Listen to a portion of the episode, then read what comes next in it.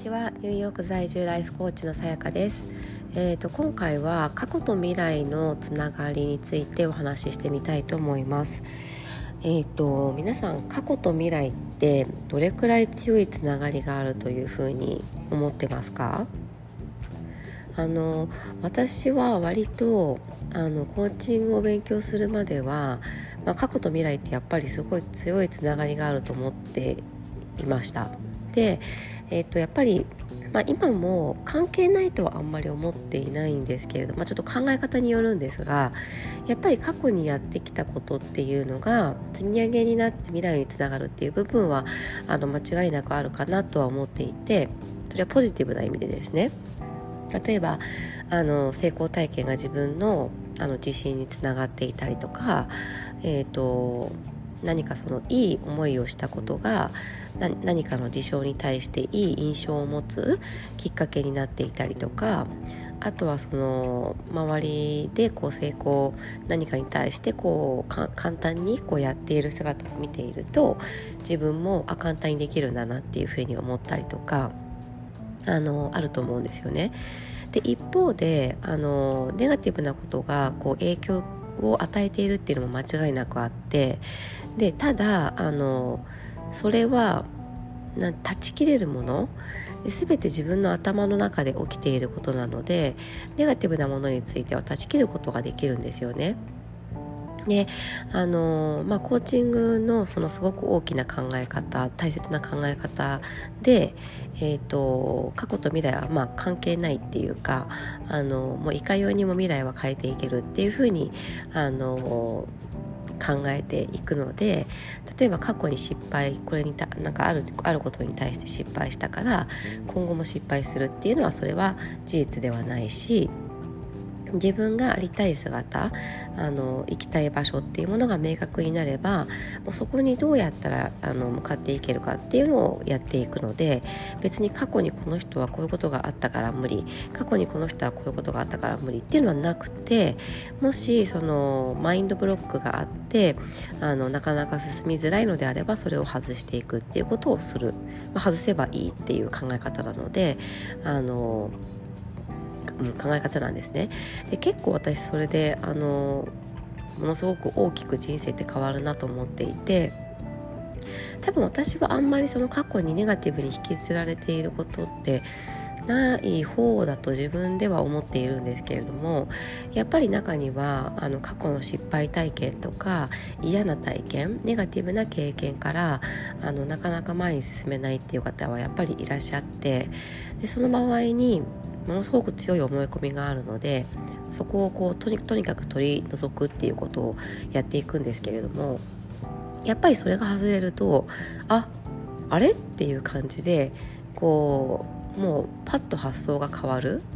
でその後どれくらいあの行動に移していけるかっていうのも本当にまあ性格とかタイプがあるのでそこもあのしっかりかなんて言うんでしょう前に進んでいけるようにあの継続コーチングをやっていればあのやっていくんですけれども、うん、だからつまりマインドブロックのあの強さとかあの大きさとか影響力っていうのは本当に人それぞれではあるんですけれどもそれさえ取り除いていけば本当に未来まあ、過去って関係ない何があっても。何があってもやっぱり同じ人間だから、まあ、例えばそのオリンピック選手オリンピックに出たいとかなんかそういうちょっと何て言うんですかね。あの明らかにその、まあ、生まれ持った才能であったりとか、まあ、筋力とか語学とかってやっぱりこうコツコツが必要で過去からの積み上げってすごく大切なので、まあ、あの例えば音楽家とかもそうですよね。だからそういうのはちょっとまた別としてまあでも近づくことはできるんですよね。オリンピックに出会えなかったとしても。別に今から始めてあのなんだろう疑似体験じゃないですけど、うん、あのアスリートになっていくっていうのは全然可能なことだとは思うのでまあ、だけどそういうあのどこまで到達できるかっていうところはそういう、まあ、積み上げが必要なところに関してはあの難しい面はあったとしてもでもあのえー、と近づいていけるしじゃあなんでオリンピックに出たいのかっていうところをまた追求することでオリンピックに実際出なくてもじゃあ別の形で同じような感覚を味わえることを探していくっていうことをします。そう。だから本当にこの考え方ってあのすごく大きいなと思っていてそれを分かっているだけで自分がこうやりたいなと思った時にいやまあ私には無理だろうなってそこで諦めちゃうっていうことがなくてじゃあ実現するにはどうしたらいいのかなどうできるかな。で完全にそこに行かなかったとしてもじゃあ私はそこに行ってどんな感情になりたいのかなっていうのを考えることであのいくらでもいろんな方法で実現していくことができるっていうあの感じなんですね。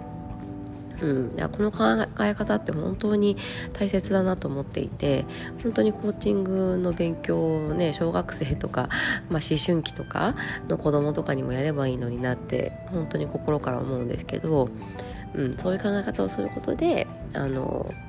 なんだろう。過去に引きずられることがないしトラウマによってこうなんか行動を制限されることもないのですごく有効な考え方だなというふうに思ってます。だから本当に私今までクライアントさんであの